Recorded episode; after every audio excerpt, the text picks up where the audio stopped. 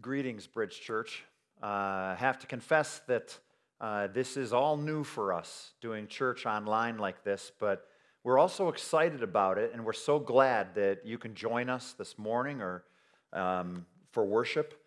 Uh, I want to talk to the kids first. Uh, if there are children watching with their parents and they're wondering if this service is for them, uh, the answer is absolutely yes. We love that you're part of the service if you're watching with your families or if you get a chance to watch. And I, and I have a, a, uh, um, a craft for you to do, kids. If you have a chance, if you can go and get some crayons and some paper uh, or some, something to draw with, some pencils, and, uh, and I'm going to be talking about God in this service. I'm going to talk about what God's like. And uh, as we look at who God is, if you could draw some of what your vision of what God's like is. So if we talk about God being almighty, what would you draw? Uh, or if we talk about God being compassionate and slow to anger, what does that look like to you? So as the sermon is going on, if you can, uh, if you can draw some drawings for us, uh, your parents can snap a picture of that and email it to Miss Kelly, and she'll post some of those online. So we're sure glad that you're part of uh, the service this morning, and would love for you to be part of it uh, by interacting. Uh, this morning we are in Psalm 145 and we are going to see that all praise to God our King is what we are owing him, is what he is due because of who he is. All praise to God our King. And this might seem an unlikely title for a sermon when we're going through the things that we're going through, when people are uh, dealing with anxiety and people are dealing with frustrations and maybe their fears about the job or, or about the future of your household or fears about the future of your health or the health of a loved one, uh, let me say that we want to begin this new type of service with praising God. And I heard a story, I read a story uh, today about two guys who were uh, locked away in a, in a room. And uh, they also had a lot of anxiety and stress that was around their lives, also. And they broke out into praise and they broke out into prayer, and the people that were next door, in rooms next door to them, overheard their prayer and praise. And because they overheard that, and because God worked mightily in the context of that praise, uh, the world was changed. Their, their world was changed, and people came to a believing knowledge of Jesus Christ just because of these two guys and how they responded to their difficulties. I know we've all been reading and hearing lots of stories of different people that have been reacting different ways, but this story isn't taken in the context of the 21st century. This story is taken from the first century in Acts 16, where Paul and Silas um, are beaten in Philippi because they believe in Jesus Christ. They are falsely accused. And they are thrown in prison. They're stripped of their clothes, they're beaten, and they're thrown in prison. And as they're thrown in prison, uh, they, about midnight, maybe they woke up after being knocked out, maybe they, you know, who knows, but they're not comfortable uh, with their bodies being beaten and laying on the floor in this prison, and yet they begin to praise. And as they begin to praise and sing praises to God, God shook that prison and broke open the door, and before dawn, uh, the jailer was turned to Christ, and his whole family came to a believing knowledge of Jesus Christ.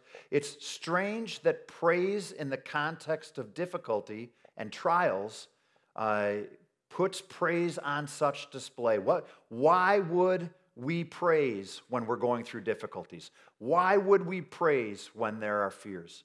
As we look at Psalm 145, I want you to know that all of our praise is due to God our King. First, in verses 1 of chapter 145 of Psalms, verses 1 through 10 is the first point, and that is praise God our King for who he is. We can praise God for who he is as our King.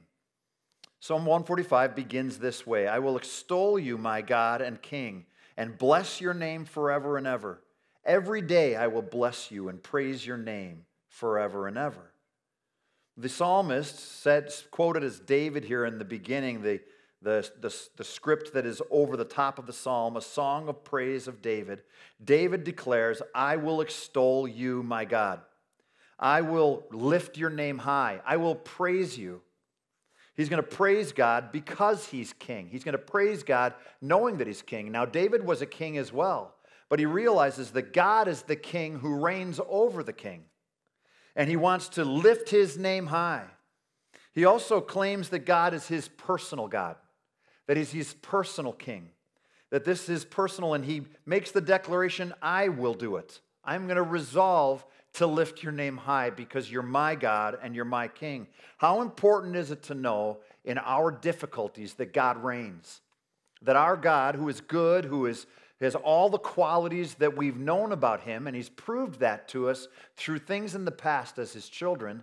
And now we go through something that's difficult and we wonder, where is God and where is his goodness? And right here, we can declare, we can resolve to declare that we will lift God's name, name high, even if we're going through difficulties, even if we're locked away and are lonely and are scared and are dealing with anxiety. I will extol you, my God and King. Oh, how I hope that right there in your home you can declare with confidence that He's your God and that you can lift His name high based on your relationship with Him and that He's your King. He reigns, He's in charge. He has not left His throne room during this virus. He goes on to say, and bless your name forever and ever. Three times in this psalm, he's going to declare that we should bless the name of God. What does it mean to bless the name of God forever and ever? What does it mean to lift his name high or to bless him? Well, blessing God in the scriptures means that you trust him. Trust requires not being able to see how he's working things out. That's what faith is. Faith is not seeing, but yet you put your trust in him in these times because you believe in him and you know him. So you bless his name when you put your trust in him. You bless God when you testify about his righteous ways, about his good ways. And maybe it's on Facebook and maybe it's it's through phone calls. Maybe you're talking to your neighbors or your friends or you're, you're texting or you're in a phone conversation with a family member or you're talking to your children. And you bless God when you say, My God is good.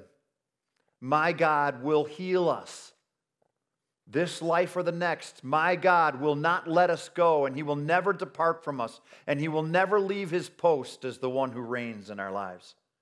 We bless God when we testify. We bless God when we encourage each other to put our trust in God and to worship. We bless God when we just worship so that others can hear our worship, when we worship in spirit and truth so that others hear it, so that our kids Maybe they know this is financial stress, and maybe they know that there's loneliness, and maybe there's uncertainty, and they've overheard the news. And yet, when we encourage people to trust God and to worship and to testify about what we know about God, we bless God when we show God's compassion to each other. When we gather together and we show compassion to each other because God has shown compassion to us then we bless the name of God.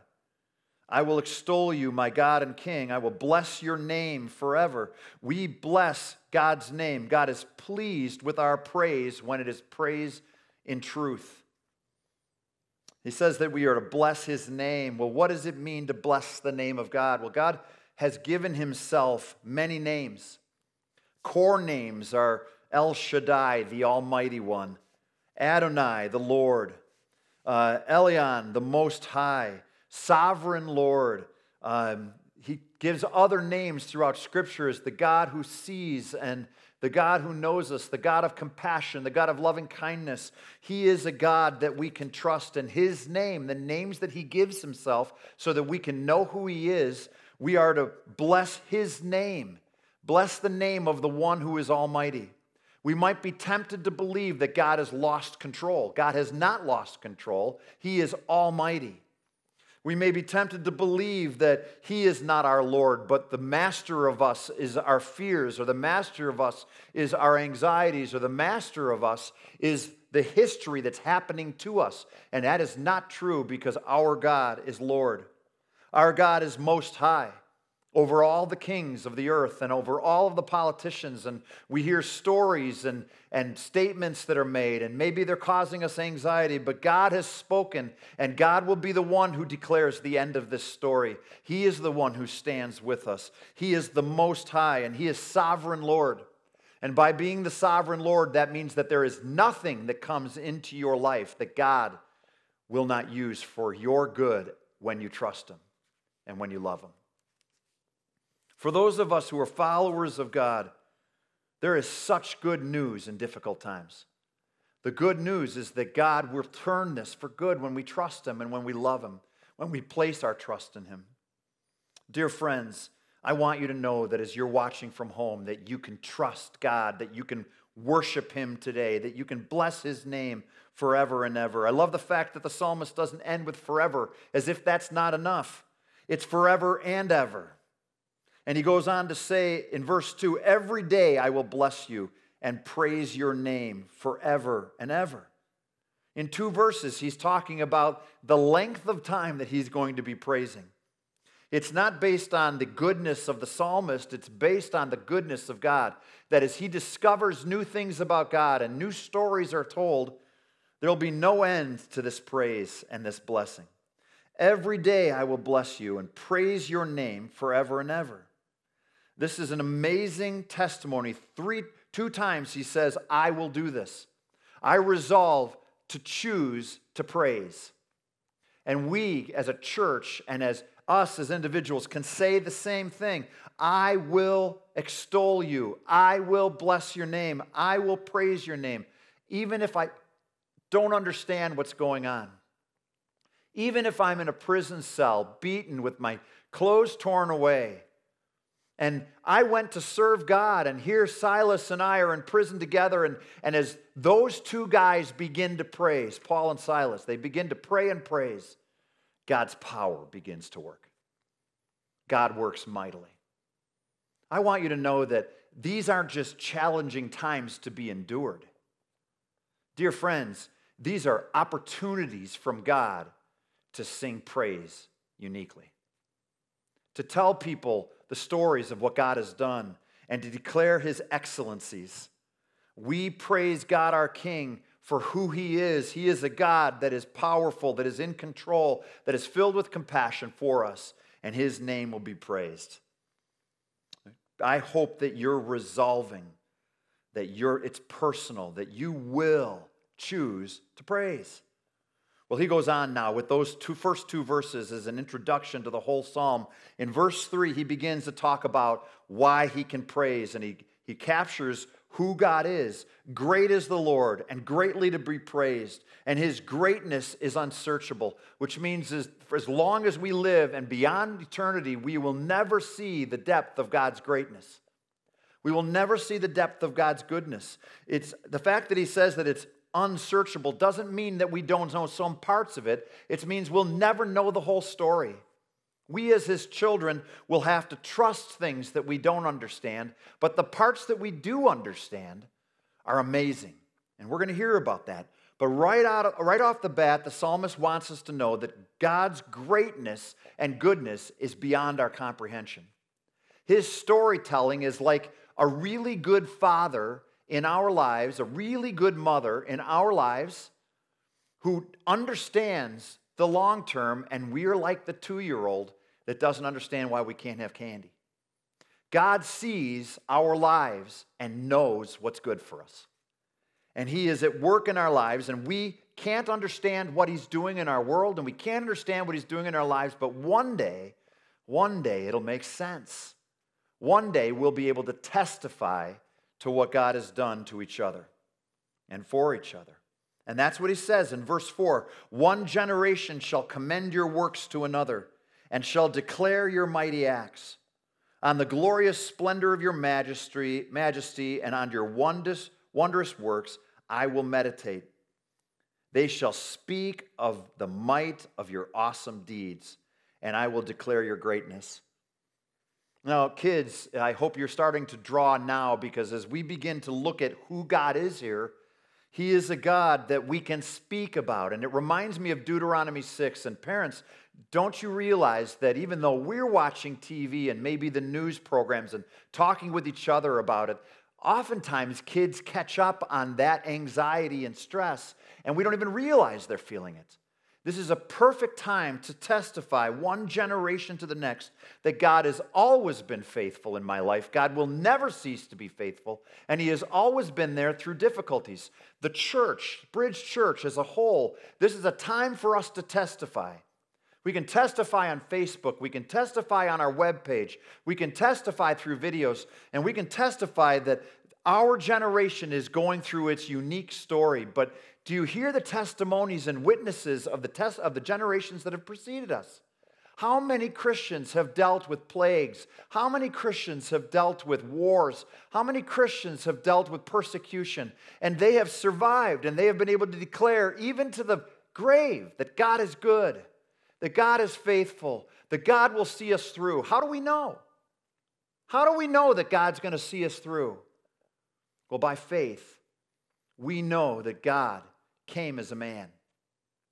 By faith, we know that Jesus Christ, that man, the one and only mediator between God and man, came and gave his life and demonstrated what covenant love looks like on a cross. And because he demonstrated that for us, we may go through difficulties and question what God's doing that's good in this situation. For those of us who have placed our trust in Jesus Christ, we can never ultimately question his goodness we can never ultimately question his provision. He has provided eternal goodness, eternal provision, and righteousness for us. We shall declare one generation to the next. We shall commend his works to the next.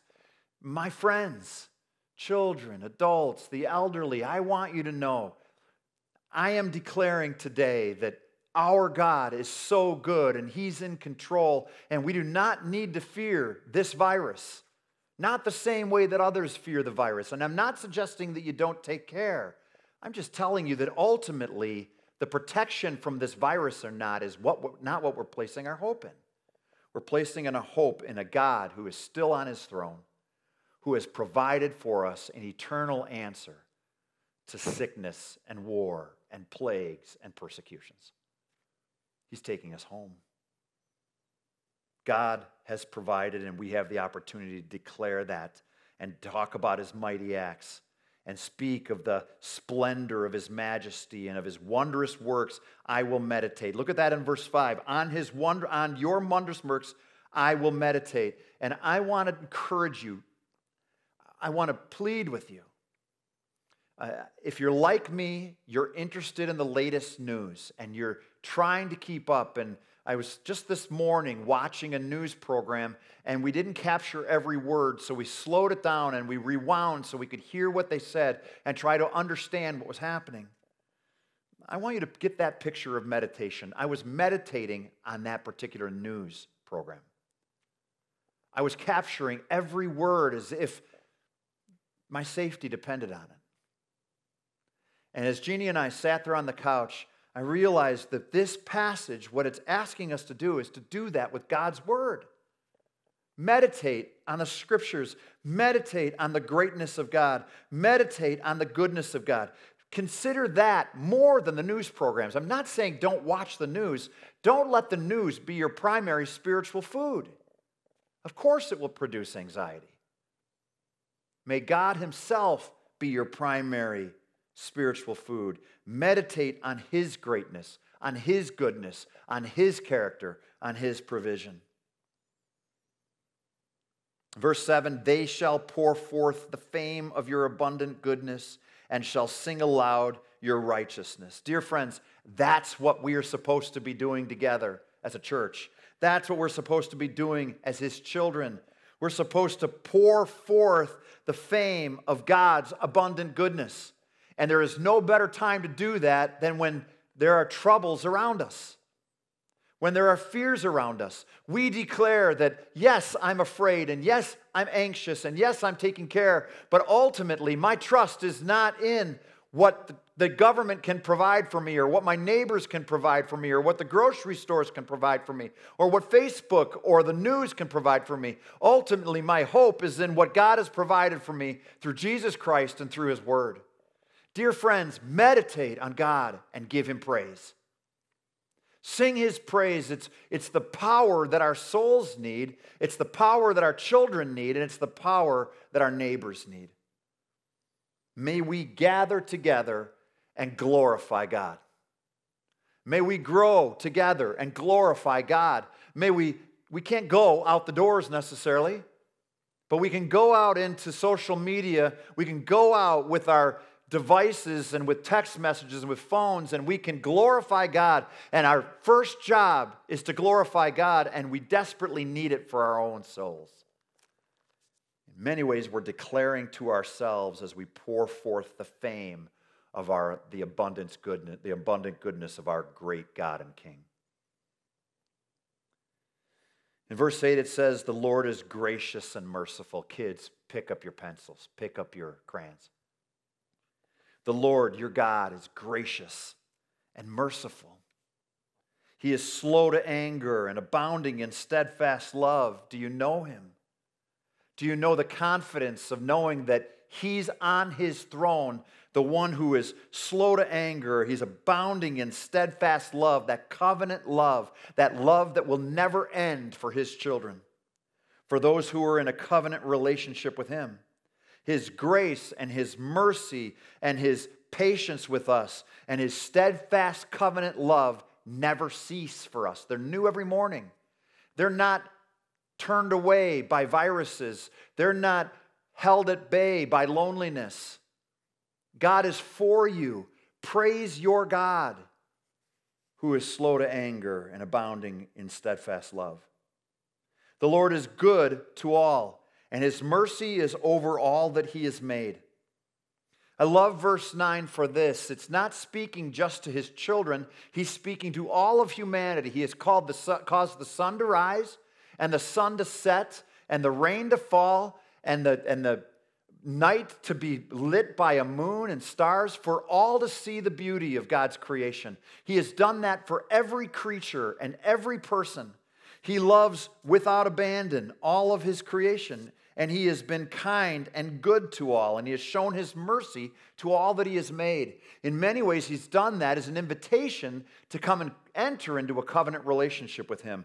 God's goodness is to all, and as you're communicating with those who don't believe in Jesus Christ and don't know about his goodness, you can speak about God's goodness even during a coronavirus to everybody that you're on Facebook with. This is not the time for God's people to declare that we don't know what's going to happen and we're just afraid.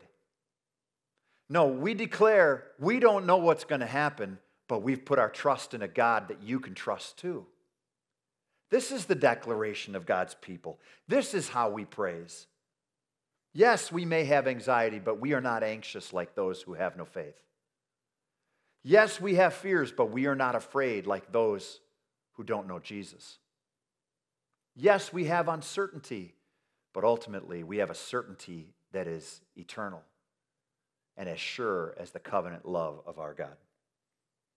So draw for me what it looks like for God to be a powerful king. Draw for me, if you would, what it looks like for God to be filled with mercy and abounding in love. All your works shall give thanks to you, O Lord, and all your saints shall bless you. Friends, as we finish the first of these two points, I want you to know that we can praise God our King for who he is.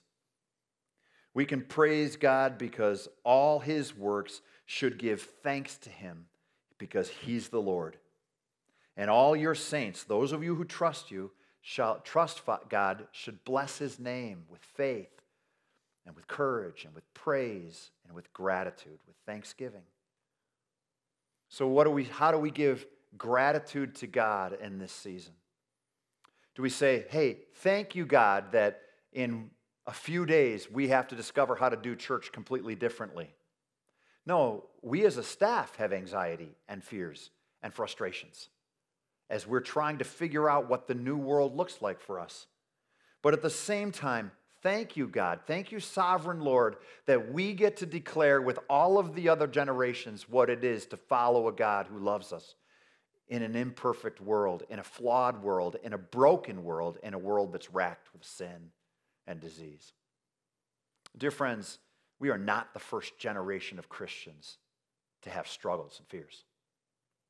We are not the first generation of Christians to have to figure out how to give praise and thanksgiving but one day, I imagine that when we are in, gathered in heaven together, that this story that we'll tell about the goodness of God in all of these difficulties, I remember that God was good during the coronavirus. And all of our friends from all of the generations, the, the saints, those who follow Jesus, will be able to speak of the goodness of God in their generations. And this is what this generation has to deal with. And dear friends, we have a God who is walking with us through this.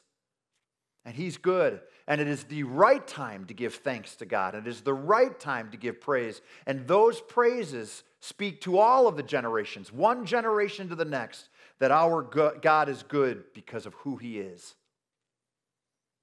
We praise our God and King for who He is. We praise our God and King for what He has done. Look at verses 11 through the end, through 21. Verse 11, it says, They shall speak of the glory of your kingdom and tell of your power. Who are they? Well, maybe you and me. They shall speak of the glory of your kingdom. This is speaking to what God has done for us. He has built a kingdom that's eternal. He has invited us into that kingdom where He reigns. And I love the fact that this was written uh, by David a thousand years before Jesus came. And by writing this praise a thousand years, he had no idea the kingdom that Jesus was going to bring. The extent of the spiritual wealth that was going to be lavished on God's people and the eternal nature of the church and of his people that would, that's going to go on as joint heirs of Christ and no more tears and us joined together for a wedding feast as the bride of Christ. It's beyond our understanding. And this is just a moment in time. And yet, David is declaring a thousand years before knowing about this wealth let his people speak of the glory of your kingdom and tell of your power. Let them talk about it. Let them talk about how God is protecting his people and providing for his people and giving an eternal provision. Verse 12 to make known to the children of man your mighty deeds and the glorious splendor of your kingdom. God is at work setting a people apart for himself. Do you know him? Have you placed your trust in him? Sometimes we go through hard times. I remember at 9 11, all of a sudden on billboards and on, on people's signs at restaurants, there were prayers being offered, and there was, there was talk about God and about Jesus without shame, and no one had a problem with it. But in good times, people say, Well, don't bother me with that Jesus talk. Don't you know that in hard times there is an invitation to all who don't believe? Have you, don't you know that God has provided something for the real virus, the virus of sin that is racking all of us, that has doomed us to death? It is our desire to make known to the children of man, that's not just children, that's all who have been born into this race called mankind that God has mighty deeds of salvation for those who place their trust in Him. And we can declare the glorious splendor of His kingdom. And this is what the church should be about during the coronavirus. We have, we have to declare the excellencies of the Savior who has provided a future for us and a healing for us that will never be daunted or turned away. We have a healing that's eternal. And the virus that we preach against it's not just the coronavirus. The virus that we preach against is the virus of sin. In verse 13, he says, Your kingdom is an everlasting kingdom, and your dominion endures throughout all generations. David didn't know our generation, he just knew the ones that had preceded him. He didn't know how the story would end. But I can declare that generation after generation, people have placed their trust in Jesus Christ. They have lived their lives. They have walked with Jesus. They have suffered and they have died and they have gone to be with Jesus and they have placed their trust in Him because of the promises that this kingdom is an everlasting kingdom and He never leaves His throne. Our God, the King, we can trust Him, we can praise Him. And we can declare in our generation, uniquely, right now, we can stand up and declare that our God is good and we have placed our trust in Him. Well, right now, if you're looking at your Bibles, you'll see in verse 13 there's a parenthesis with a, um, with, a, with a line that's put in here. And why is that put in here? Each one of these phrases begins with a letter from the Hebrew alphabet, and there's a letter that's missing. And that letter, someone along the way or the original psalmist put this phrase in there, and it fits. And it rounds out so that we have a letter from every one of the letters of the Hebrew alphabet. And why would the poet use each of these letters? Well, one, it's a, it's a way for us to memorize and to be familiar and to meditate on these passages of praise, on the kingdom of God. But at the same time, it is also there declaring that from A to Z, from beginning to end, God's praise is appropriate. From beginning to end, God's goodness never ends. From beginning to end, God's grace never ceases. From beginning to end, God's covenant love with his people will never end. His kingdom is everlasting. The Lord is faithful in all his words and kind in all his works. That is true. Now, there are other Psalms that do not have every letter in them when, they're, when they use that particular device. I think the psalmist probably left that letter out and later editor added it in so it felt finished. But to him, the author, I think it was finished. So as we go on in verse 14, the Lord upholds all who are falling and raises up all who are bowed down. Oh, kids, can you draw that? The Lord upholds all who are falling. There's this picture of us in humanity that are stumbling around in the dark and tripping and failing and walking away and wandering from God. And yet God upholds his children and he raises up all who are bowed down. For those of us, I, the coronavirus the thing I hate about it the most, it has uniquely targeted the elderly and the infirm. He has uniquely targeted those who are battling with autoimmune diseases and those who are battling with illnesses having to do with the lungs and those who are battling with old age. And it just seems so much worse because for our elderly, which are so precious to us, those who gather with us who are elderly, I want you to know how precious you are to us. It breaks our heart. And the reason we don't meet is in part because we so want you protected. We so want those who have been beat down already. But the way this is insidious is that there's loneliness among the elderly. So, this disease, to keep you safe, has made us distance ourselves from you to some degree to keep you safe. And it makes me sad. But here we see in verse 14 that the Lord, Lord upholds all who are falling and he raises up all who are bowed down. If you are bowed down with age and if you are bowed down with loneliness, I want you to know that God is looking. Look at it says in verse 15 the eyes of all look to you, Lord, and you give them their food in due season. God is a provider.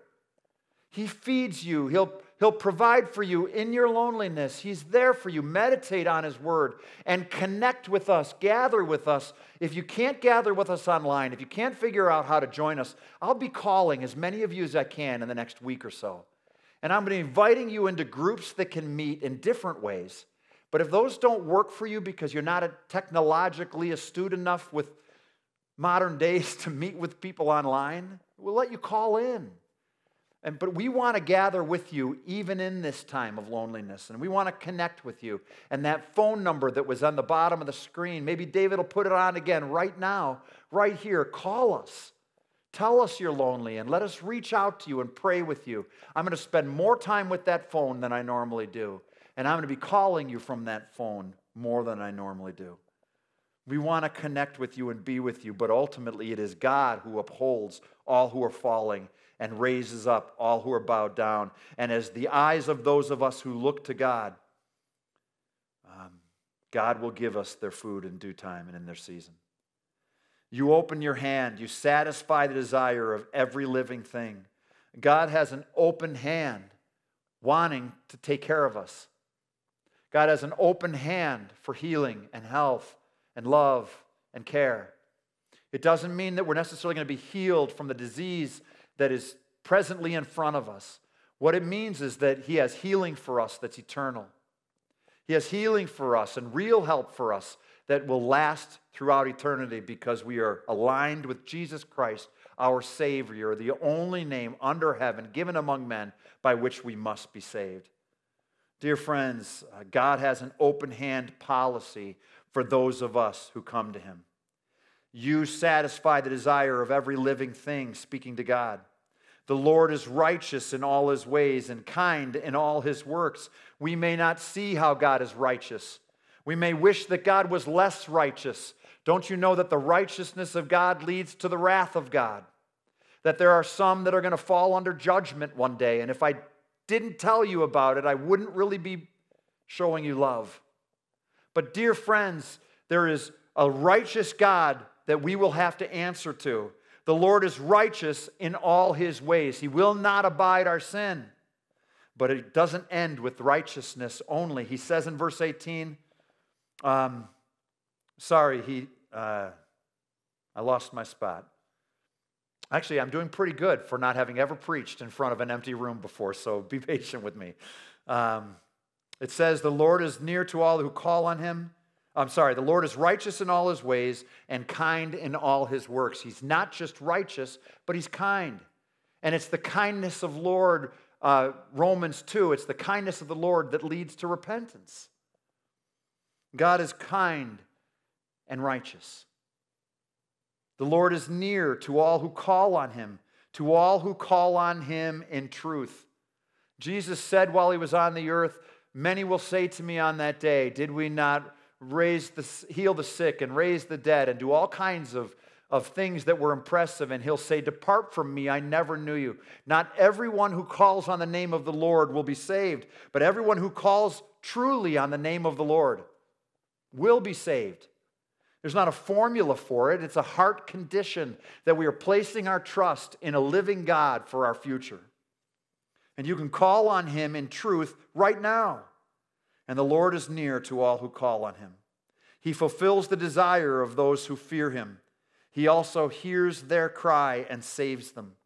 Our God, this kingdom that he's built, the kingdom that we can praise him for, the kingdom that he reigns in, that we who fear him will be welcomed in, and he will hear our cry and he will save us. What does it mean to fear God? What does it mean to have that kind of respect for God? It doesn't mean I'm so afraid it keeps me from God. It means I have a fear that drives me to trust Him. I have a fear that drives me to get right with Him.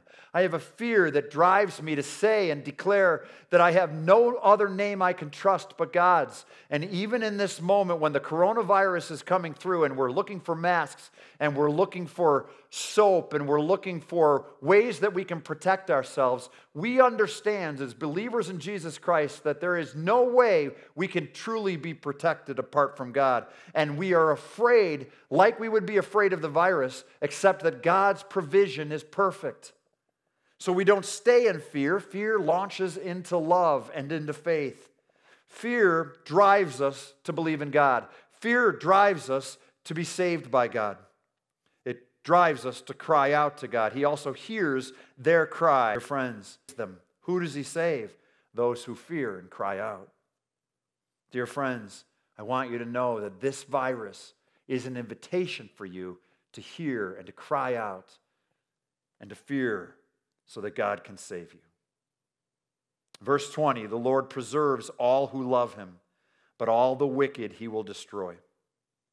Ultimately, the Lord will keep us safe. The Lord will keep safe those who end in that covenant loving relationship him with him through faith in Jesus Christ. But at the same time, he says, But all the wicked he will destroy. There is a wrath from God that is far worse than what we're dealing with today or what the world has ever dealt with. There is a wrath from God, there is a division with God, and there is a promise from a righteous God that says he will destroy all that is wicked people, wicked diseases, wicked uh, politics and governments. There is coming a day when he will purify this earth, and those who have pure, been purified in the blood of Jesus Christ will stand with him and stand redeemed. And for those who haven't, let this be the warning. Let this be the update that you meditate on. The Lord preserves all who love him, but all the wicked he will destroy. Well, to that end, in verse 21, David returns to his main point My mouth will speak the praise of the Lord. It's personal to him. God is not only his king, God is not only almighty and the compassionate one, God is his Lord. And his mouth will speak the praise of the Lord. How about you?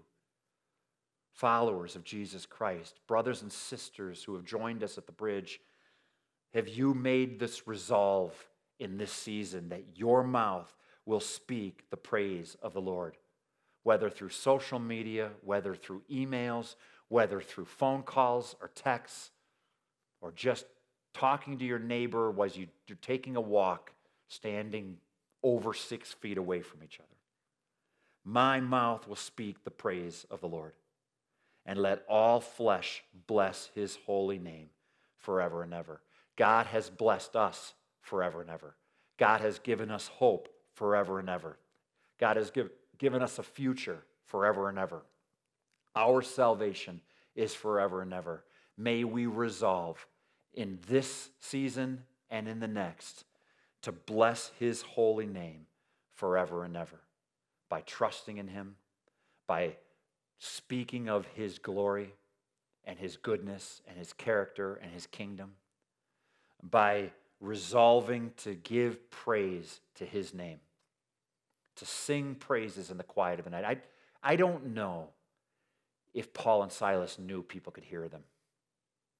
I don't know if Paul and Silas thought anything dramatic was going to happen because they were praising in their pain.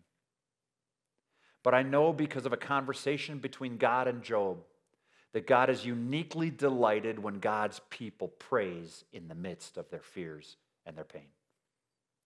Dear friends, with this first sermon from the Bridge Church coming on the heels of us not being able to meet together and having anxiety about that, I want you to know that we are called to praise our God. We are called to put our trust in God because of who He is and because of the kingdom that He has given us.